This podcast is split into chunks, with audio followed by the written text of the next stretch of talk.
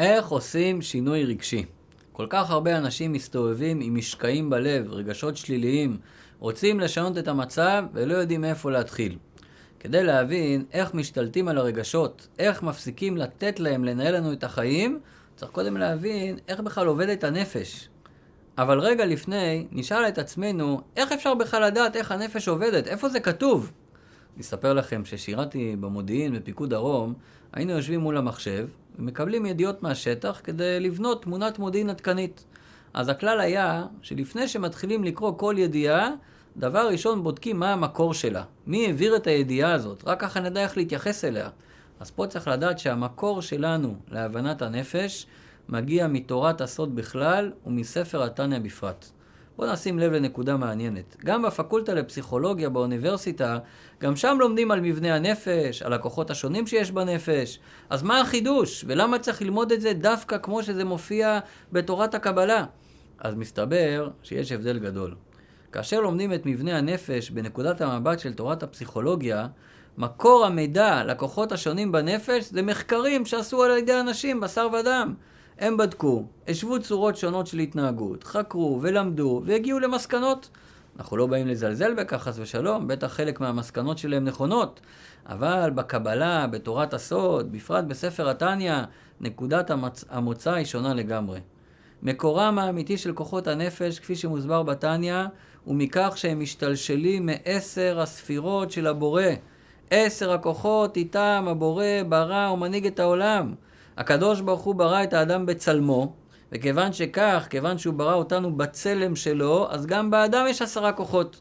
איך אדמו"ר הזקן מחבר התניא יודע על העשר כוחות האלו שיש אצל הקדוש ברוך הוא? זה לא מחקר, זה לא בדיקת מעבדה, הצדיקים היו פשוט חווים את זה, נמצאים שם. כתוב שאדמו"ר הזקן, שהוא רצה לכתוב את עולם האצילות, שזה דרגה מאוד גבוהה ברוחניות, הוא לא יכל לכתוב את כל המילה הזאת. למה? כי הוא, כשהוא כתב את זה, הוא היה שם, הוא חווה את זה. מרוב התרגשות הוא לא יכל לסיים את המילה הזאת. אז בואו נראה מה הוא כותב לנו בתניא, איך באמת בנויה הנפש. אז באמת כמובן שיש על זה ספרים שלמים, ולא נוכל לתמצת את זה בכמה דקות, אבל נתמקד במה שרלוונטי עלינו. מה שרלוונטי עבורנו, נקבל את הכלים להתגבר על הרגשות השליליים שלנו. אז שימו לב, הנפש מתחלקת לשתי קטגוריות מרכזיות. שכל, שזה בראש, ורגש, שבלב. בשכל ישנם שלושה כוחות, חוכמה, בינה ודעת, ראשי תיבות חב"ד. ברגש יש שבעה כוחות, חסד, גבורה, תפארת, זה אהבה, יראה ורחמים, נצח, הוד, יסוד ומלכות. נפרט על זה אחר כך. לפני שנפרט על כל הכוחות אבל, קודם נלמד את אחד הכללים הבסיסיים ביותר בקבלה ובחסידות, כלל שרלוונטי לכל אחד מאיתנו, ולא רק בעבודת השם, אלא בכלל. הכלל אומר כך: המוח שליט על הלב. השכל יש לו יכולת לשלוט ברגש. לפני שנפרט על כל אחד מהכוחות, נלמד קודם את אחד הכללים הבסיסיים ביותר בקבלה ובחסידות, בתורת הסוד, כלל של רלוונטי לכל אחד מאיתנו, ולא רק בעבודת השם, אלא בכלל. הכלל אומר כך, המוח שליט על הלב. לשכל יש את היכולת לשלוט ברגש. בטבע של הנפש האלוקית שבנו, השכל שולט על הרגשות. יותר מזה, השכל מוליד את הרגשות. מה הכוונה?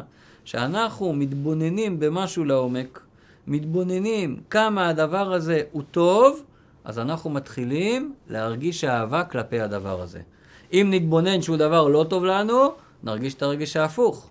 בתניא הוא מדבר על הרגש שבינינו לבין הקדוש ברוך הוא. שאנחנו מתבוננים כמה הקדוש ברוך הוא זה הדבר הכי טוב שיש, זה האמת, כמה הוא אוהב אותנו, כמה הוא רוצה בטובתנו, אז זה מוליד בנו גם כן רגש כלפיו. אז רואים שהשכל מוליד את הרגש. הרבה אנשים קצת קשה להם לקבל את זה, כי בנפש הבעמית שיש בתוכנו, שם, כמו אצל הבהמה, הרגש הוא הדומיננטי, והוא מכופף את השכל. אנחנו קודם כל, יש לנו איזה תאווה למשהו, רוצים אותו, ואז משכנעים את השכל שזה הדבר הנכון לעשות. בואו ניתן דוגמה מה הכוונה שהשכל שולט ברגש. למשל, מי שמאמין שבעלי חיים ובני אדם זה אותו דבר, הם שווי ערך, אז הוא אוהב חיות כמו שהוא אוהב בני אדם. לכן למשל הוא לא ירצה לאכול את החיות. מאיפה מגיעים הרגשות האלה בלב, שהוא אוהב את החיות? כי הוא קודם כל מאמין במוח, יש לו תובנה כזאת שהם שווי ערך. זאת אומרת, השכל מנווט את הלב. הרבה אנשים ששומעים את זה חושבים שהכוונה לומר שלא צריך שיהיה רגש. צריך שיהיה רגש, יהודי צריך להיות חם, מלא ברגש, אבל צריך שיהיה את השכל, את המוח, שינווט את הרגש הזה בכיוון הנכון. שימו לב שבגוף האדם המוח הוא למעלה, אחר כך הרגש, ואחר כך הכבד. אז יש לנו מוח, לב וכבד, ראשי תיבות, מלך. שבן אדם באמת נמצא בצורה הנכונה, באופן הנכון, שקודם הוא מבין, בהתאם לזה הוא מרגיש, בהתאם לזה הוא עושה, אז הוא מלך. אבל אם הלב קודם למוח, וקודם הוא מרגיש, ורק אחרי זה הוא מתרץ לעצמו מה הוא צריך לעשות, אז יוצא לו ראשי תיבות, למך.